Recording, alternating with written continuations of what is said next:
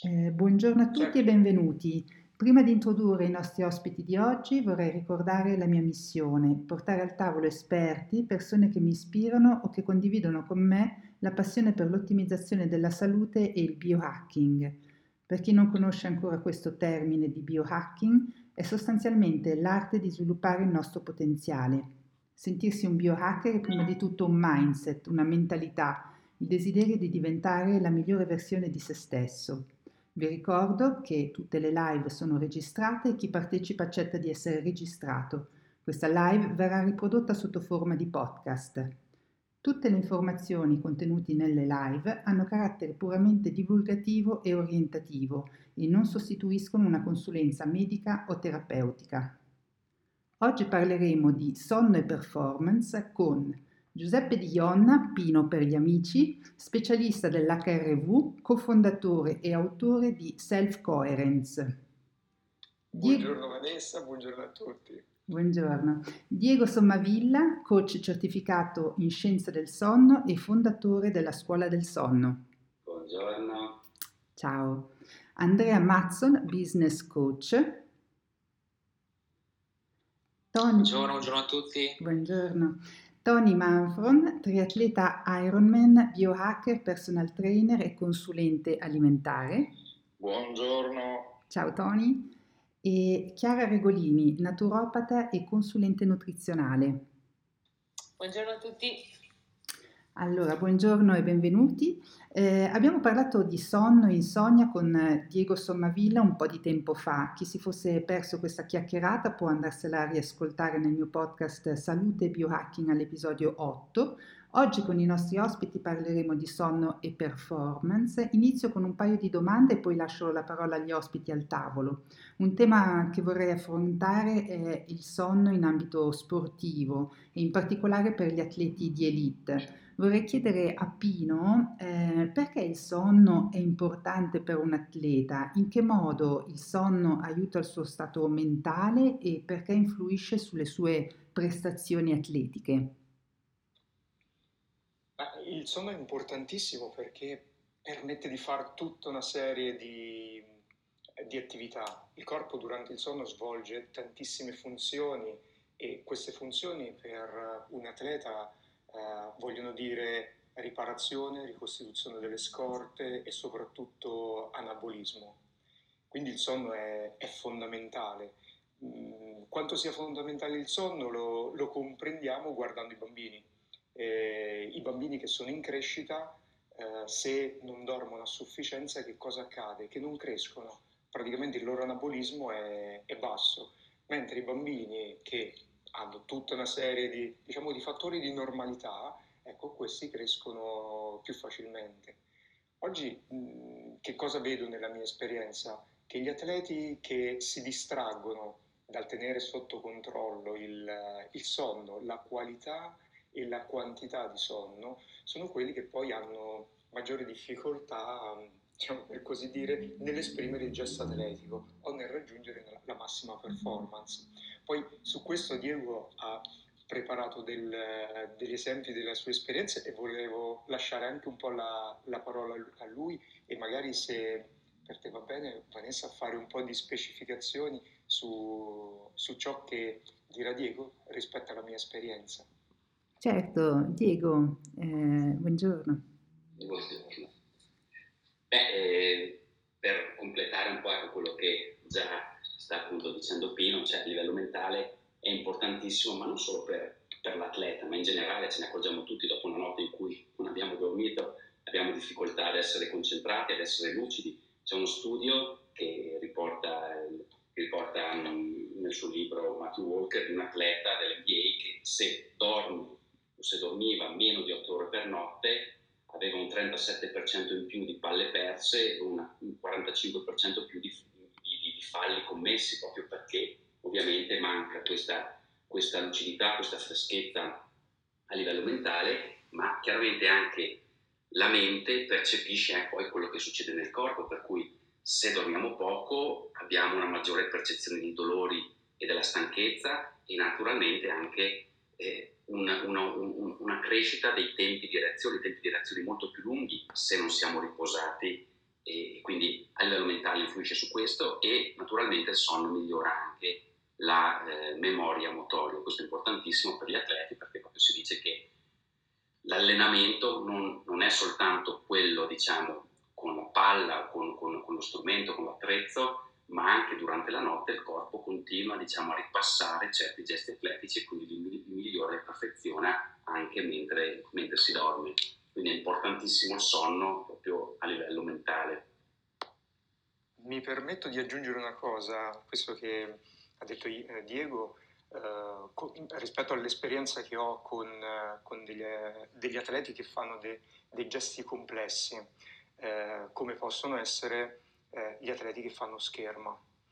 Eh, in questi atleti che cosa abbiamo notato con il team di lavoro? Perché l'abbiamo notato poi? Perché questi atleti eh, utilizzano eh, l'anello Oura per il monitoraggio del sonno, che nel momento in cui fanno le attività più tecniche, quindi fanno i periodi in cui vanno ad allenare la tecnica affinché la tecnica diventi un automatismo, se loro non hanno del sonno fra sonno leggero e sonno R E M sufficiente, ecco, quel gesto atletico non diviene automatico. E quindi stiamo ponendo con loro grande cura e grande attenzione a queste fasi del sonno che non debbono essere disturbate. Interessante, eh, grazie. E in che modo, magari Diego, se vuoi intervenire, in che modo il sonno è diverso per gli atleti? Cosa dovrebbe fare un atleta per migliorare il suo sonno? Un, son- un atleta deve dormire tanto, cioè non basta solo la qualità, ma proprio bisogna dormire tanto. Moltissimi atleti d'elite, quindi i più, diciamo, importanti, dormono, dormono tantissimo, tantissimo si intende dalle dieci alle dodici ore per notte. Roger Federer ha proprio dichiarato: se io non dormo tra le undici le ore e per notte non va bene.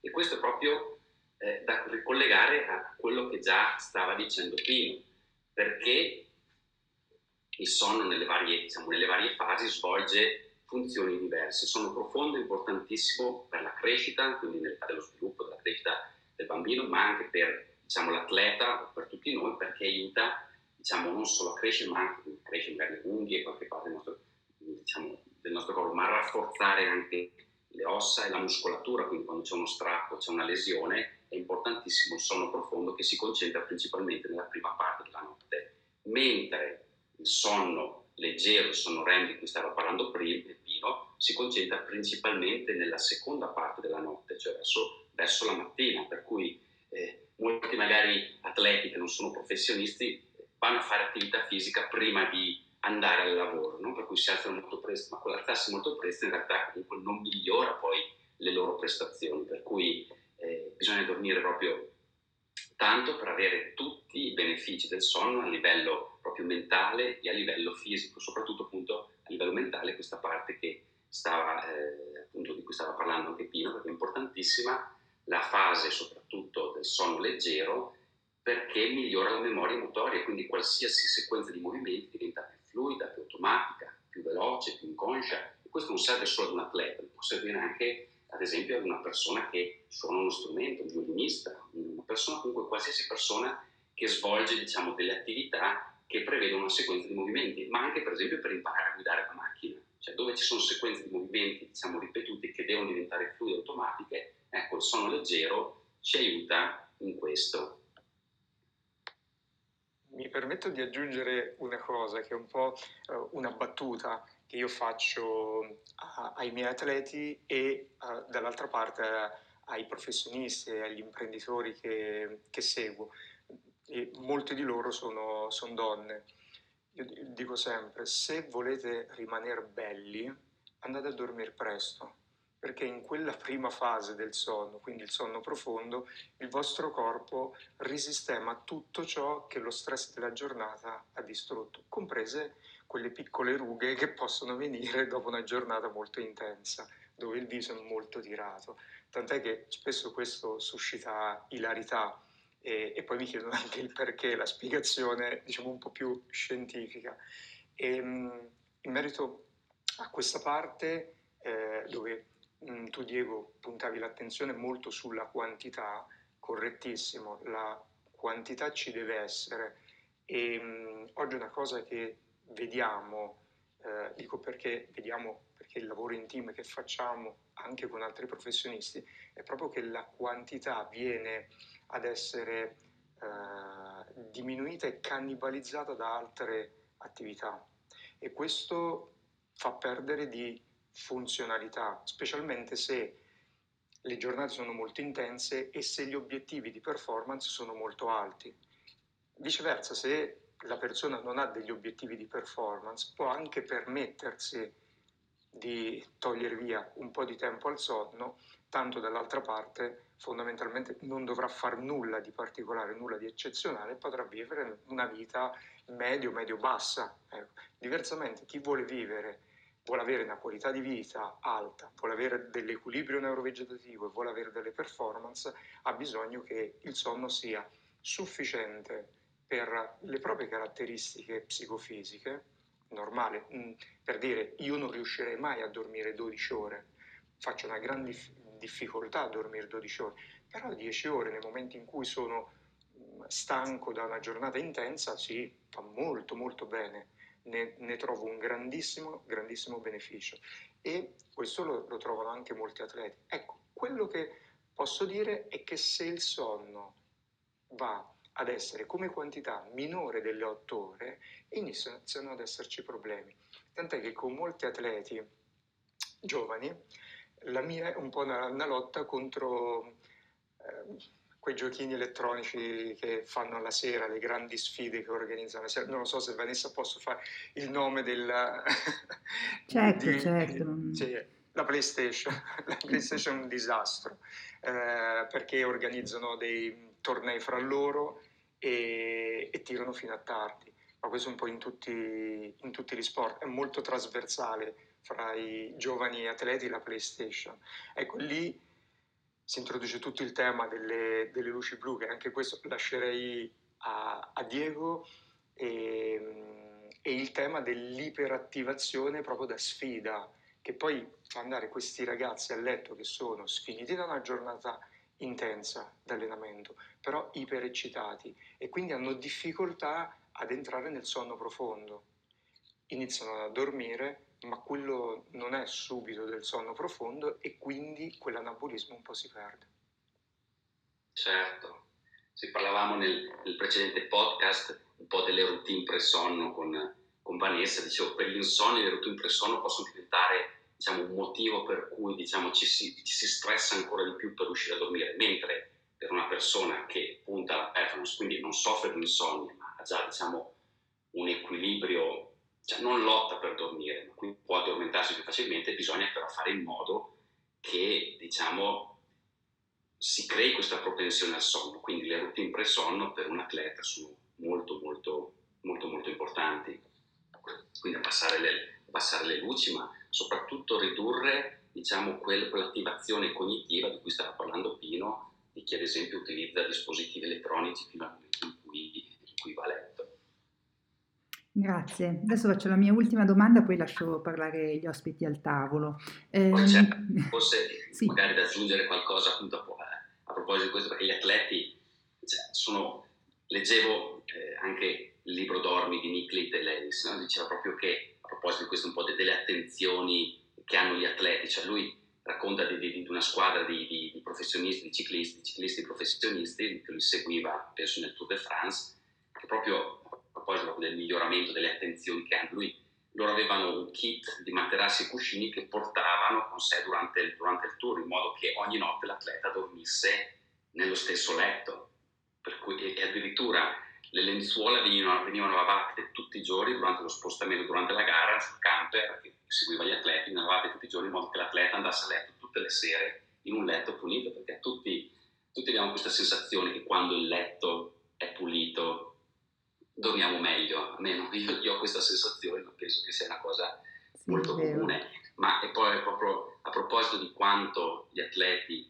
importanti, professionisti, top, danno importanza al sonno, leggevo un po' di tempo fa l'esperienza di Tom Brady, che avete sentito questo, questo fenomeno del, del football americano, che ha vinto mi pare sette Super Bowl. Lui addirittura ha scritto eh, un libro su come ottenere una performance durevole e sostenibile nel tempo, lui parla proprio delle sue routine per sonno, dell'evitare di mangiare eh, vicino all'ora in cui si va a letto, evitare naturalmente il caffè, l'alcol la sera, di non fare esercizio fisico prima di andare a letto, nelle ultime tre ore prima di andare a letto, e proprio evitare l'utilizzo dei dispositivi elettronici, la camera da letto possibilmente fresca. È un po' una chicca che a lui è l'utilizzo di un pigiama in bioceramica, quindi è stato fatto proprio per lui, perché quando parla di bioceramica riflette i raggi infrarossi e migliora la riparazione di muscoli, l'ossigenazione delle cellule, allevia il dolore cronico e riduce proprio anche l'infiammazione muscolare, per dire proprio quanto gli atleti cercano di ottimizzare il sonno anche andando alla ricerca di cose che, che magari poi un domani utilizzeremo anche noi, però l'atleta cercando la performance va a cercare subito delle nuove tecnologie, ciò che la ricerca diciamo non può mettere eh, a disposizione. Grazie Diego. Eh, e quali sono i parametri che deve monitorare un atleta se vuole capire la qualità del, del suo sonno? Per esempio, se utilizza un tracker come l'Aura Ring, ehm, cosa deve guardare? Magari Giuseppe, che sei specialista di H R V e di dispositivi eh, di biofeedback anche. Certo, un atleta che utilizza l'anello Aura, quello che deve controllare innanzitutto è la ciclicità del sonno, ovvero se, e su questo l'anello è molto molto attento perché monitora i cicli del sonno e quindi comprende se c'è un'alternanza corretta fra sonno leggero, sonno profondo, sonno REM e, qui, e come questa alternanza va a esplicarsi durante il sonno, durante la notte. Questo è il primo parametro che bisogna controllare. Perché? Perché se i cicli vengono ad essere alterati c'è qualcosa che non va. Come diceva Diego, se eh, non c'è una routine, um, una routine che tiene lontano da alcune cose, per dire il caffè e l'alcol, faccio questi due esempi, entrambi diminuiscono la quantità di sonno profondo, quindi entrambi vanno a lavorare in quale direzione? In quella di tenere il corpo da un lato più eccitato, dall'altro più caldo, e quindi un corpo più caldo farà fatica a trovare del sonno profondo e farà fatica a iniziare quell'anabolismo che è estremamente funzionale nella prima parte della notte.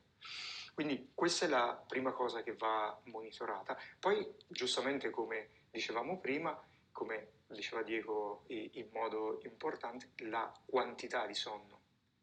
Quindi altro aspetto molto molto importante, e comprendere da qui poi se ci sono dei movimenti durante la notte e se questi movimenti portano al risveglio, perché i risvegli sono, sono il frutto di che cosa?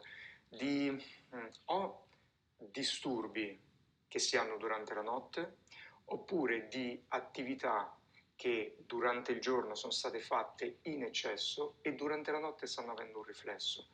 La classica, il classico esempio è una giornata emotivamente intensa dove quell'emotività non è stata gestita e dopo una fase di sonno REM ci si sveglia perché il sonno dive, diviene un sogno molto importante che fa svegliare. Vuoi perché la persona si spaventa oppure vuoi perché la persona rivivendo quel, quel momento ha, per dire, un'accelerazione cardiaca talmente importante che lo porta a svegliarsi.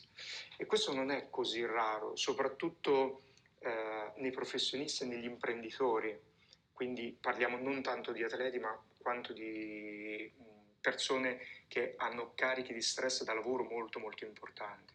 Ehm, con... Ehm, Con il mio team in Self Coherence noi facciamo dei test che durano tre giorni, eh, proprio per vedere l'imprenditore, la, il professionista come si stressa e come recupera. E spesso notiamo una cosa, che le persone più stressate all'incirca fra le tre e le quattro del mattino hanno delle frequenze cardiache estremamente anomale, ma vi parlo di frequenza cardiaca che supera i cento battiti mentre stanno dormendo, e questo poi porta al risveglio. Quindi loro durante la notte stanno rivivendo fasi del giorno, magari il giorno non hanno mai raggiunto quella, quella frequenza perché hanno una grande sedentarietà uh, durante il lavoro, ma alla notte eh, tutta quella parte emotiva che non è stata gestita fa scatenare queste situazioni. Ecco, in quei casi poi bisogna intervenire, bisogna intervenire con delle nuove routine. Scusate, adesso se ho un po' divagato, ma è giusto per dare un'informazione aggiuntiva che potesse essere anche un po' utile per poter comprendere che durante il sonno possono accadere delle cose che magari non pensiamo che possano avvenire. Ecco. Grazie Giuseppe. Eh. Eh, se Diego non ha altro da aggiungere, io lascerei la parola agli ospiti al tavolo, che sicuramente hanno molte, molte domande da, da fare, o comunque eh, portare magari delle, delle loro esperienze o testimonianze. Non so se Tony, Chiara o Andrea, eh, chi vuole iniziare? Tony. Ma sì, che sono, sono abituato. Senti, ah, non ti sento Tony. Delle pillole. Aspetta, veramente eh, Tony? Eh, riprendi perché non, non ti abbiamo sentito. Ok, mi sentite bene adesso? Sì, adesso sì. Stavo dicendo intanto grazie per le pillole che ci avete dato Giuseppe e Diego, perché comunque si impara sempre. Io volevo semplicemente, più che cominciare con le domande, riportare la mia casistica dove eh, avendo iniziato a fare sport triathlon ad alta intensità partendo da zero, perché arrivavo da un, da un incidente, la Vanessa conosce la storia, ho notato proprio questa cosa qua. Io ero già abituato ad, ascolto, ad ascoltare molto il mio corpo, quindi non c'era Laura Rini, e io ho notato negli anni che con sette ore e mezza, otto ore massimo, anche sette, avevo un buon riposo. Cominciavo a stare sulle sei ore, cominciavo a sentire che mi mancava un po' di lucidità. Quando poi ho iniziato a fare tanto tanto sport, quindi a prepararmi per il primo Ironman, eccetera, ho notato proprio questa cosa qua, che dormire le mie sette ore, con cui per i primi trenta anni della mia vita mi sono sempre trovato bene, eh, dovevo arrivare a dormire nove dieci ore al giorno e anche fare un nap al pomeriggio, dopo pranzo, proprio perché il corpo lo comunicava. Quindi voglio darvi questo... questa imbeccata qua, dove la tecnologia è fondamentale, siamo qua per parlare di biohacking, però le persone, soprattutto gli atleti, e io tra i miei clienti ne ho parecchi, non sono più abituati e non sono più in grado di ascoltarsi. Quindi se da questo racconto vogliamo tirarne fuori una domanda, potrebbe essere: ma una persona, un atleta, come fa a rendersi conto che sta um, dormendo bene, che sta dormendo a sufficienza? Lo so che può sembrare un'ovvietà, cioè ok, uno lo sente se sta dormendo bene, te ne rendi conto, però è anche vero che ci sono persone talmente distratte, talmente stressate, sia tra gli atleti che tra imprenditori e professionisti, che letteralmente non sono in grado dei segnali evidenti che ti permettono di capire se stai avendo un riposo adeguato. Sta andando via la comunicazione, Tony, non so se ti stai spostando, non ti si sente più.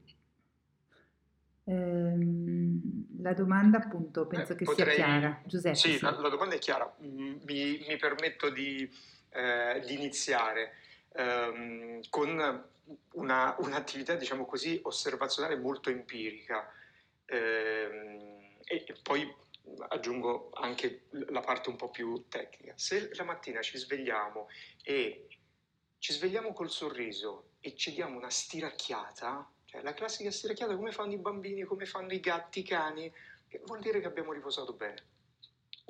Diversamente, se o spalanchiamo gli occhi subito, in fretta, così bam, e partono subito i pensieri negativi, o dall'altra parte, se ci giriamo nel letto e non riusciamo a proprio a carburare e la prima cosa a cui pensiamo è il caffè, ecco, in entrambi i casi non abbiamo dormito bene, non abbiamo dormito a sufficienza e nel nostro corpo si sono eh, generate delle attività che sono da un lato attività nervose che vanno a specificare alcune funzioni, ma dietro queste attività nervose ci sono anche attività ormonali e metaboliche.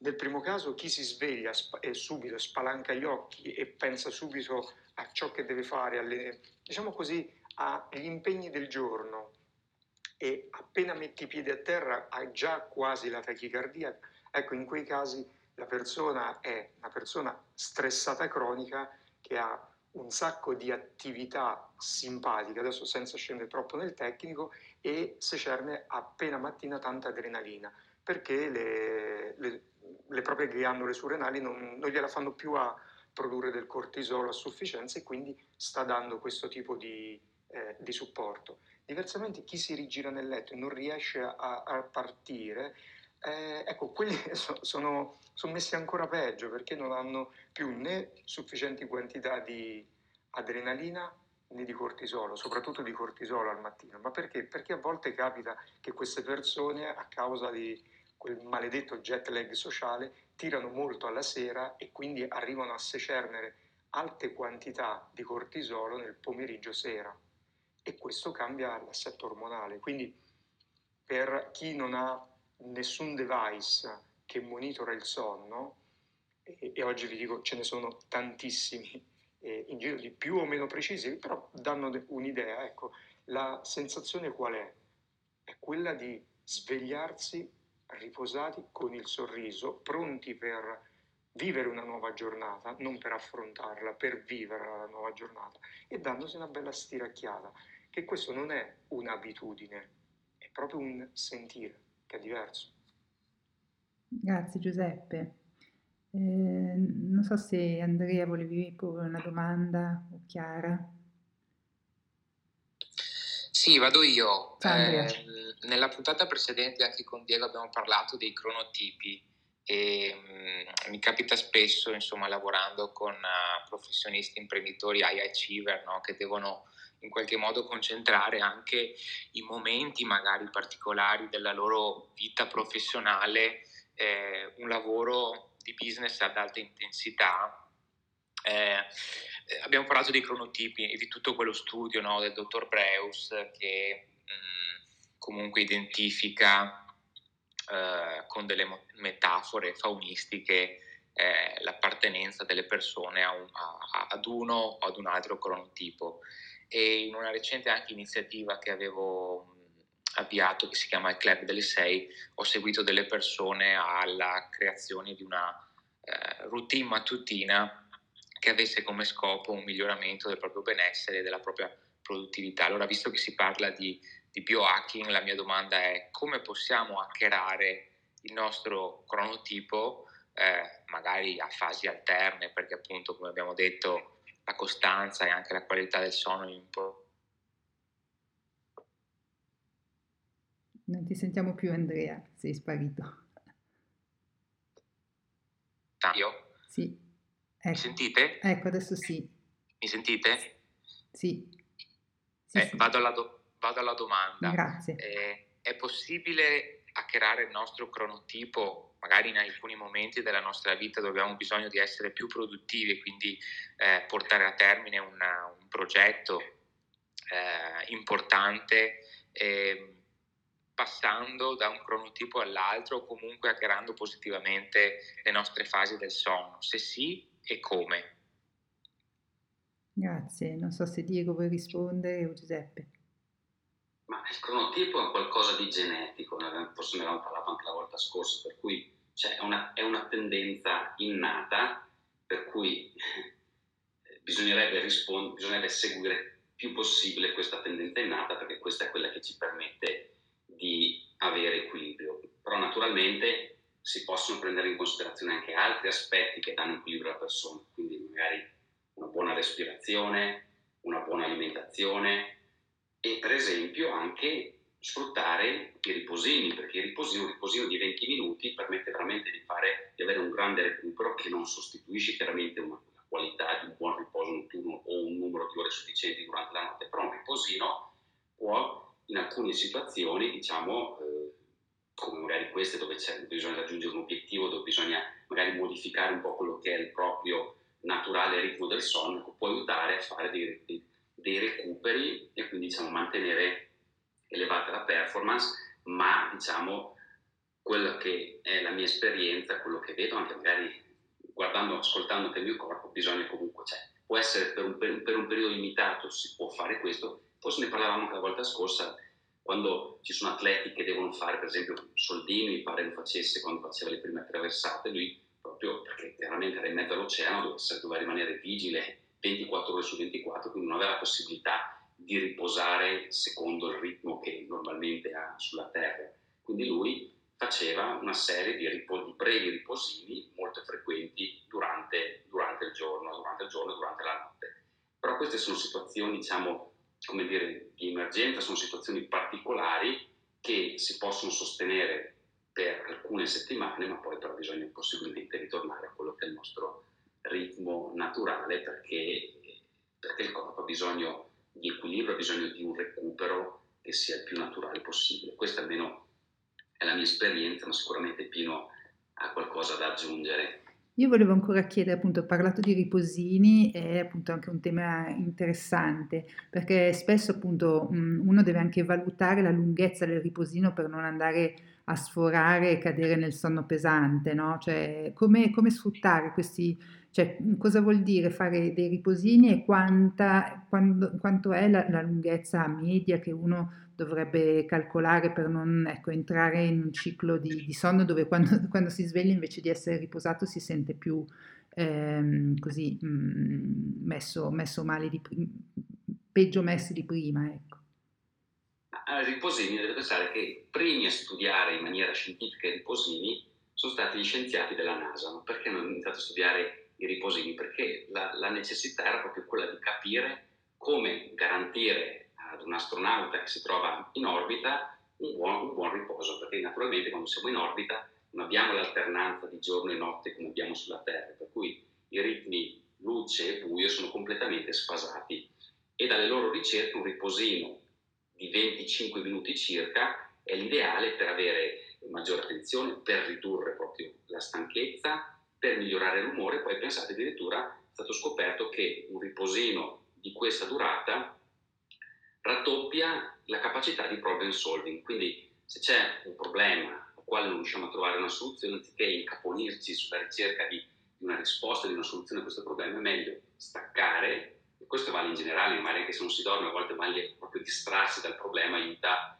a trovare poi la soluzione, ma se oltre a distrarci ci concediamo un riposino, sembra, sembra proprio che la capacità di risolvere questo problema raddoppia. Quindi l'ideale sarebbe un riposino che non supera la mezz'ora, perché dopo entriamo già, quindi nel, nella prima mezz'ora siamo ancora in una fase di sonno leggero dal quale ci possiamo risvegliare senza essere intontiti. Addirittura qualcuno dice sarebbe anche magari opportuno, per chi non ha problemi con bere il caffè, bere il caffè prima di iniziare il riposino, perché l'effetto del caffè inizia proprio circa dopo mezz'ora dall'assunzione, per cui il caffè ci aiuta Eh, a svegliarci. Se superiamo la mezz'ora, a quel punto è meglio fare il ciclo completo, quindi di un'ora e mezza, perché entriamo nel sonno profondo e poi sarà naturale risvegliarci dopo circa un'ora e mezza, quando appunto ritorniamo in una fase di sonno leggero e il risveglio di nuovo è naturale. Grazie Diego. Magari Giuseppe voleva ancora rispondere a Andrea. Eh, sì, aggiungo proprio due, due cosine partendo dal, dal sonnellino, dal riposino. Eh, che è qualcosa di fantastico soprattutto per, per chi fa una vita molto in- intensa, conduce una vita molto intensa, quindi non necessariamente solo gli atleti ma anche eh, businessmen. Ecco. Eh, come diceva Diego, giustamente non si deve cedere. Nella, nella mia esperienza quello che mh, ho visto che mh, venti minuti, mezz'ora sono l'ideale.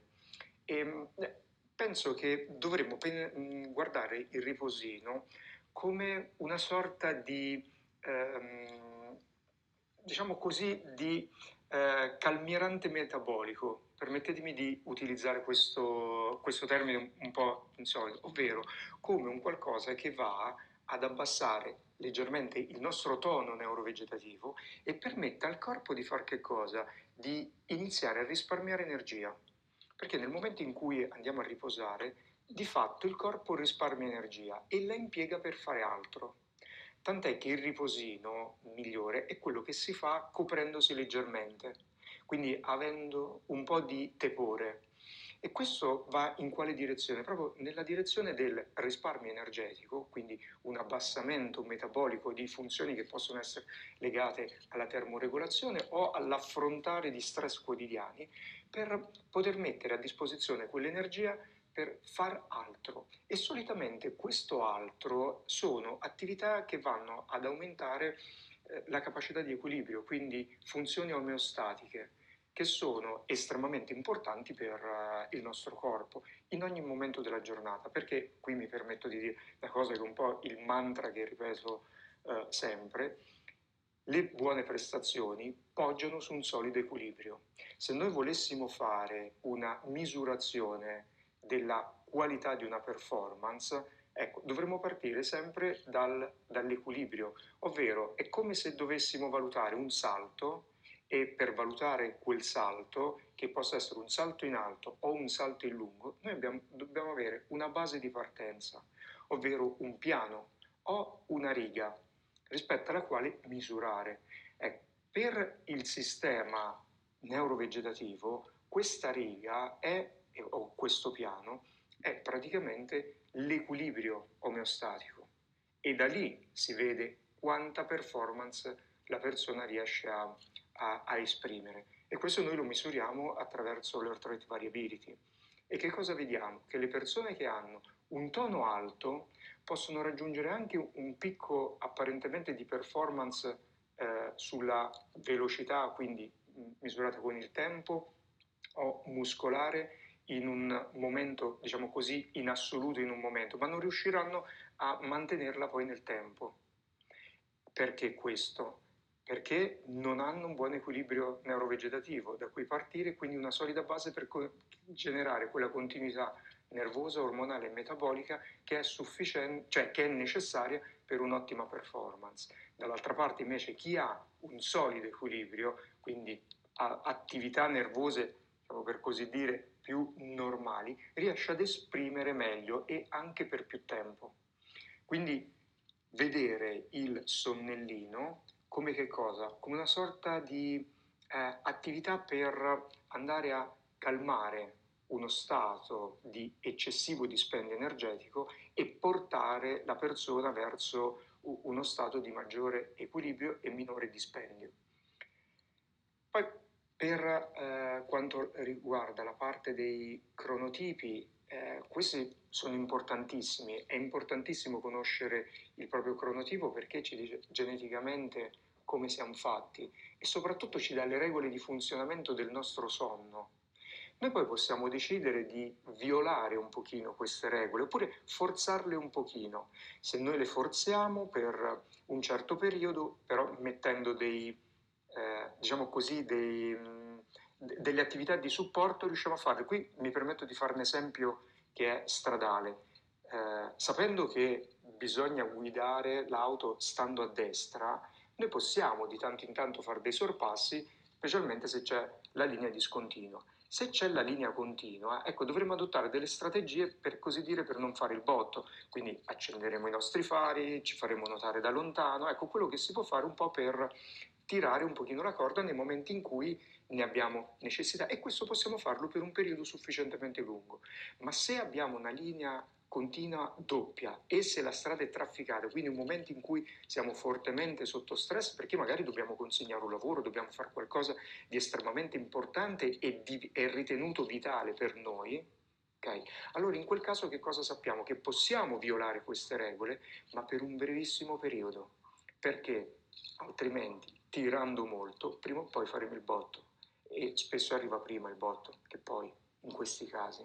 E questo è qualcosa che non viene compreso dalla maggior parte delle persone, che iniziando un'attività lavorativa estremamente ingaggiante in una fase della vita in cui c'è un grande supporto, una grande vitalità, soprattutto una grande vitalità nervosa e ormonale, non si rende conto che con l'andare avanti del tempo, col trascorrere del tempo, inizia ad esserci quell'ormone senescenza che è normale. Quindi tradotto, la coperta diventa corta. E divenendo corta le regole diventano sempre più ferree e vanno in quale direzione? Vanno nella direzione del proprio cronotipo, non in altra direzione, e quindi conoscerlo è fondamentale. Grazie, affascinante, grazie. Eh, non so se Chiara voleva aggiungere qualcosa, so che poi ci lascerà un, un attimo prima perché deve scappare, o altrimenti non so se Tony hai altre domande. Ecco, Chiara. No, no, io sto solo ascoltando, mi, mi interessa tutto e non ho domande speciali, ne avrei, ma magari mi, mi arriveranno sicuramente dopo. Comunque vi ringrazio, intanto ascolto volentieri. Grazie Chiara. Non so Tony che hai sempre così la lista delle domande pronte. Sì, ma oggi non capisco la, la connessione che non funziona. Non ti preoccupare. Mi sono, mi, non ti mi, sono zitti, mi sono zittito. Non ti preoccupare, adesso ti sentiamo. O Andrea. Sì. Abbiamo boicottato la linea di Tony per non avere domande troppo difficili a cui non sapremo rispondere. Tony, esprimiti, dai, che è da un po' che non ti sentiamo nelle live, ci sei, ci sei mancato con le tue domande da provocatore nato.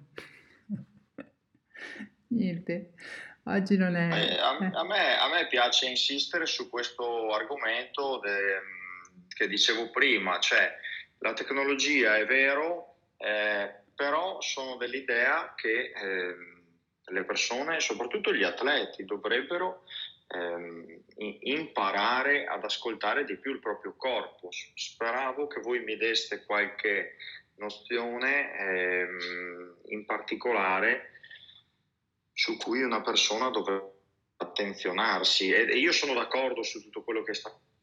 Quando ti svegli che hai già voglia di caffè vuol dire che non va bene, quando ti svegli e hai la sensazione che ti vuoi stiracchiare, ed è vero, cioè sono tutte cose che io so e che sono verissime, però c'è una nicchia molto molto grande di persone che non, non è che non è in grado, non si ascoltano, non lo fanno e trascurano il sonno, si stanno letteralmente assassinando. E questa cosa qua sappiamo che, che non va bene assolutamente. Eh, eppure eh, moltissimi dormono quattro cinque ore a notte eh, dicendo la scusa classica che non hanno tempo. Io sto riportando dei casi reali eh, di miei clienti, quindi la mia domanda è proprio perché cerco delle risposte, perché a volte fai fatica ad aiutare la persona. Oppure un altro esempio può essere quello: devi andare a dormire alla stessa ora e alzarti sempre alla stessa ora. Questa cosa è una cosa che a me, quando ho iniziato a farla tanti anni fa, ha letteralmente cambiato la vita. Quando ero ragazzino, diceva prima Giuseppe, la PlayStation e un sacco di altre cose che le persone fanno, oppure semplicemente anche il guardare un film. Un giorno vai a letto alle undici, un giorno vai a letto all'una, eh, un giorno ti alzi alle sette. Il famoso discorso di eh, alla domenica dormo perché così mi riposo, recupero le ore che non ho dormito durante la settimana. Sappiamo che sono delle mezze puttanate, però la gente intanto le, le mette in pratica, e io ho parecchi clienti che hanno queste abitudini e non riesci a sradicarle, o quantomeno io non riesco, perché viene sempre fatta passare agibile, difficilmente, non è una cosa che ti dà un riscontro visibile, non è come... Eh, classico, io lavoro con il dimagrimento, uno mangia troppo, ingrassa, quella è una cosa che non vedi. La scarsità del sonno è una cosa che ti logora dentro e probabilmente ti, ti rovina le giornate, oppure anche lì eh, a causa della scarsità di sonno vedi che tendi a ingrassare. Però sono tutte cose che le persone, correggetemi se dico una cosa con cui non siete d'accordo, sono tutte cose a cui le persone non, non ricollegano la causa direttamente al sonno. Guarda, io sono, se, se mi posso permettere solo di confermare, io sono d'accordissimo con te Tony, infatti, perché anch'io se penso alle mie clienti, a t- tante, tantissime, è proprio quel problema lì, ehm, con la scusa, tra virgolette, poi è anche comprensibile da una parte, che eh, tante, io ho tante clienti che sono comunque madri, lavorano dei lavori impegnativi, sono fuori tre giorni eccetera, e dicono ok, è l'unico momento in cui io ho un attimo di tempo per me, quindi sono lì, magari guardo la TV fino a tardi o ho un attimo di tempo, no? E quindi vanno un po' lunghe la sera, però poi questo ovviamente, senza stare a elencare tutte le conseguenze negative, compromette tutta una serie di parametri nel tempo e... E è difficile far cambiare questa abitudine, però qua forse siamo più nell'ambito di, mh, della difficoltà di cambiare alcune abitudini, però sì, confermo totalmente. Ne volevo aggiungere, Tony, se vuoi portare un esempio importante, allora queste persone che non vogliono rassegnarsi a capire quanto è importante il sonno, l'anno scorso ho letto un libro che ti consiglio di leggere, purtroppo in inglese, non so se leggi in inglese, è del dottor Kirk Parsley, il libro si chiama Sleep to Win. Il dottor Kirk Parsley è un medico eh, di top performer a livello internazionale, lui è stato un Navy SEAL, no? Quindi queste forze speciali americane, il loro percorso di, di addestramento e selezione è considerato uno dei più duri al mondo e dura sei mesi. E nel, e nel, nel, nel percorso di addestramento e selezione c'è la cosiddetta settimana inferma, infernale, per cui questi eh, aspiranti Navy SEAL praticamente per sette giorni e sette notti non dormono, riescono a fare solo qualche breve riposino, ma sono sempre in attività e chiaramente anche eh, in attività che, diciamo, anche ad alto rischio, comunque attività molto, eh, molto, molto stressanti. Lui ha fatto parte di questa, dei Navy SEAL tra i venti e i trentacinque anni, per una quindicina di anni, poi, eh, poi è diventato successivamente medico e come medico è tornato, diciamo, in forza Navy SEAL proprio per supportare i, i più giovani. E lavorando con loro non capiva come mai proprio si abbassavano le loro performance, per cui questi ragazzi comunque forti, selezionati, atletici, Non, non, non riuscivano più a performare, addirittura mi pensava che avessero una sindrome metabolica e addirittura invecchiavano preco- precocemente, la loro biochimica era completamente alterata. E a quel punto lui si è reso conto che il problema era proprio che questi ragazzi non dormivano, per cui il modo più veloce per rimetterli in piedi era farli dormire. E questo penso che sia un esempio molto... molto molto forte, importante, perché non parliamo di una persona un po' deboluccia così, ma parliamo di, di atleti, di persone abituate alle performance elevate che non riuscivano più a performare proprio perché gli veniva tolto il sonno. Giuseppe, volevi mi aggiungere permetto, magari ai... Sì, mi permetto di aggiungere una cosa che, del perché oggi la tecnologia è necessaria. Perché le persone fondamentalmente hanno smesso di seguire i consigli della nonna, ovvero banalità, non vengono più conosciute. Io fa- anche nei miei corsi faccio un esempio di oggi la persona non si, non si sente e non riconosce tutta una serie di segnali del corpo, perché è come se stesse in discoteca, dove c'è un gran vociare, dove c'è la musica alta, quindi tanta distrazione, tanto stress, seppur bello è, è molto eh, eccitante tutto questo che c'è intorno, però di fatto poi nel momento in cui il corpo parla con questa persona è come un vicino che sussurra. In una discoteca il vicino che sussurra non lo sentite, banalmente non si sente. E quindi come fa una persona che è ingaggiata tutto il giorno a sentire ciò che il corpo passa come segnali se non sente? Le persone iniziano a sentire ciò che il corpo dice quando trasforma questi segnali in dolore, e in dolore anche abbastanza forte, perché poi c'è un'altra sottocultura purtroppo che si è venuta a, a creare, e questa è bruttissima, dove alcuni disturbi e quindi alcuni segnali dolorosi del corpo sono la normalità ad una certa età. E quindi poi ci sono tutta una serie di farmaci, tutta una serie di supporti più o meno farmacologici per questo. Quindi oggi la tecnologia che dà dell'informazione alla persona non è che è necessaria, è indispensabile se la persona non cambia lo stile di vita, perché altrimenti il proprio corpo non lo sentirà mai e soprattutto continuerà ad agire non con le leggi del proprio corpo, quindi le leggi della biologia che si è strutturata in milioni di anni di, di sviluppo, in milioni di anni di eh, sfide che abbiamo superato, ma andrà a far che cosa? A seguire quelle che sono mode di periodo.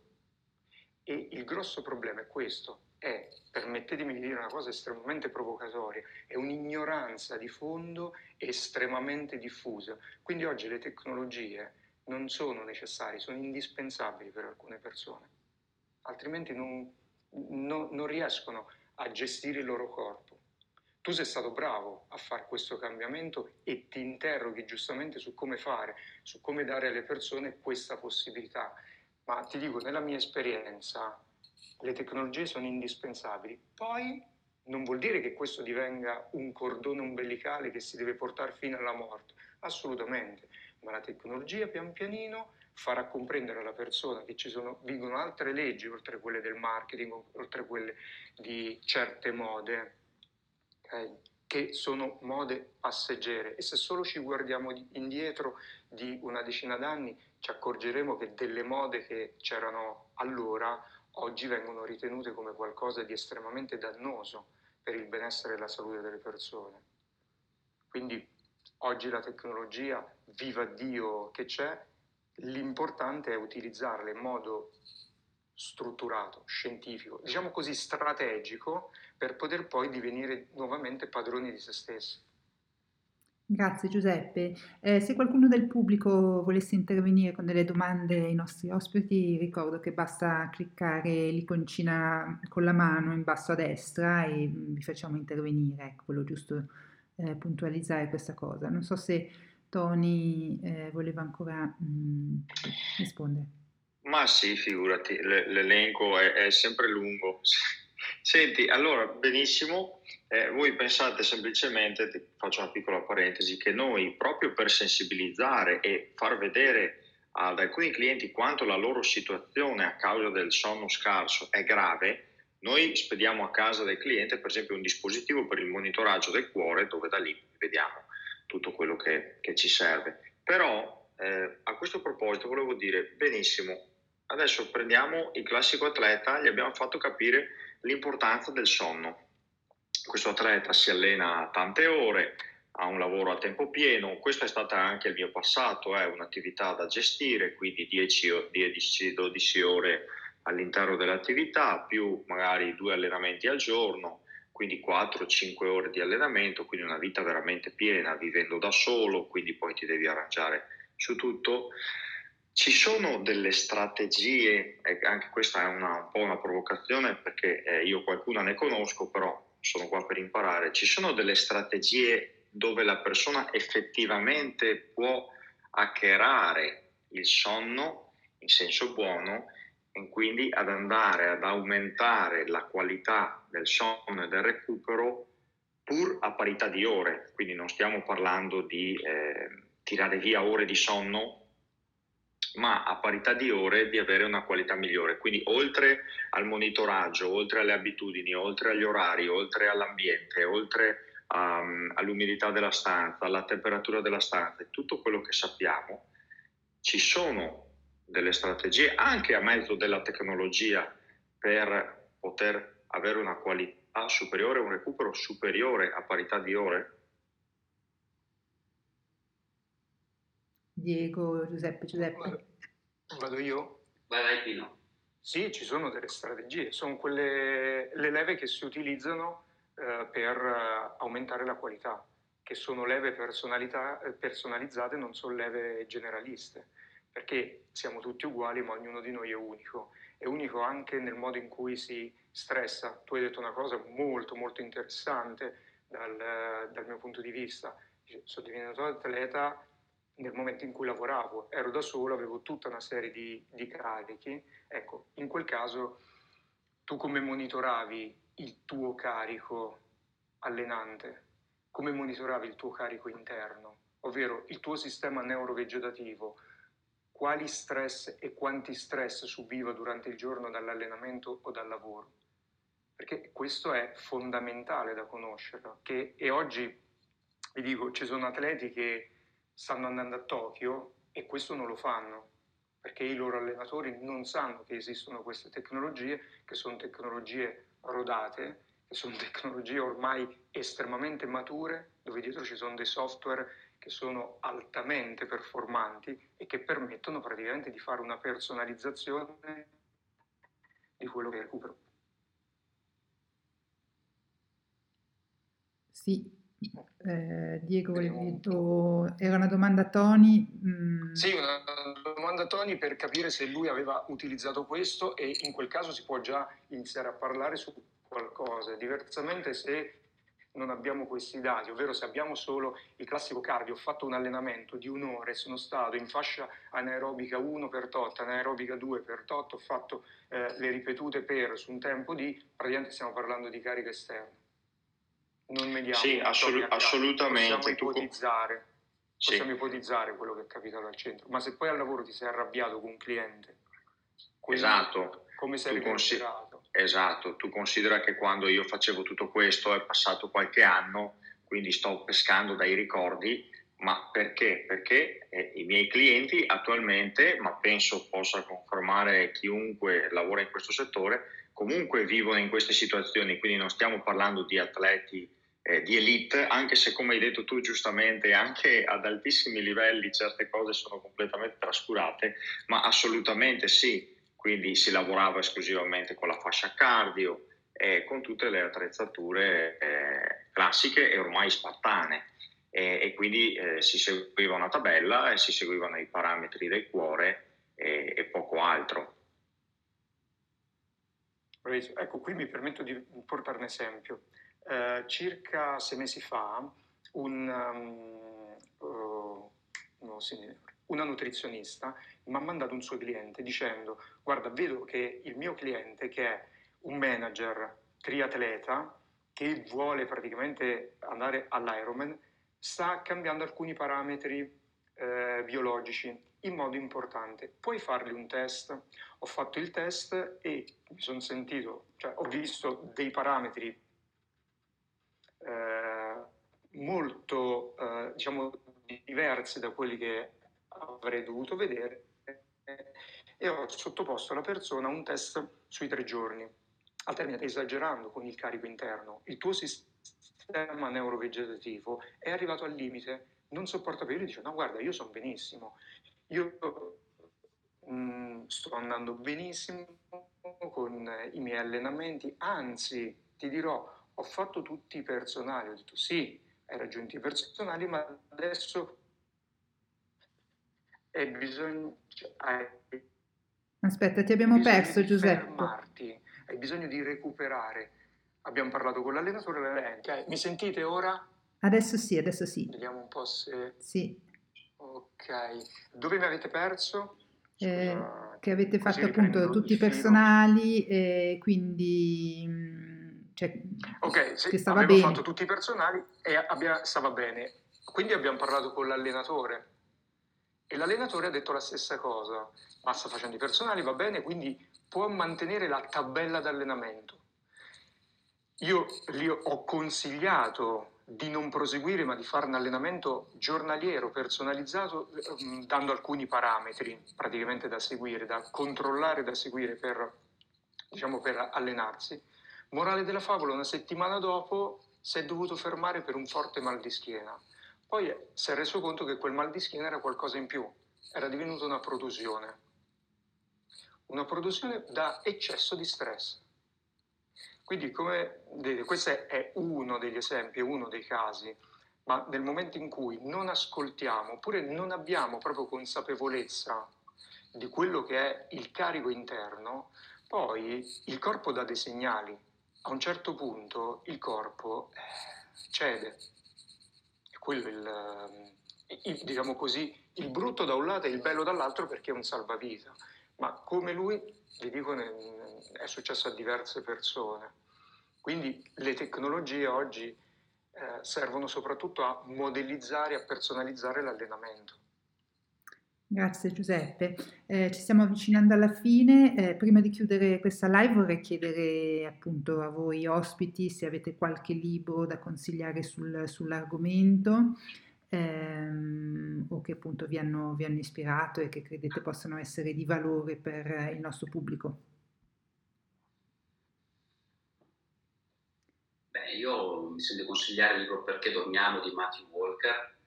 Non lo consiglio agli insonni perché spaventa, gli insonni hanno altro a cui, a cui pensare, però secondo me ci sono molte cose, diciamo, che risvegliano la consapevolezza proprio dell'importanza del sonno. E poi il libro di Kirk Parsley, Sleep to Win, che fa capire appunto altre cose sulla performance magari più eh, fisica, eh, legata proprio all'importanza del, del sonno.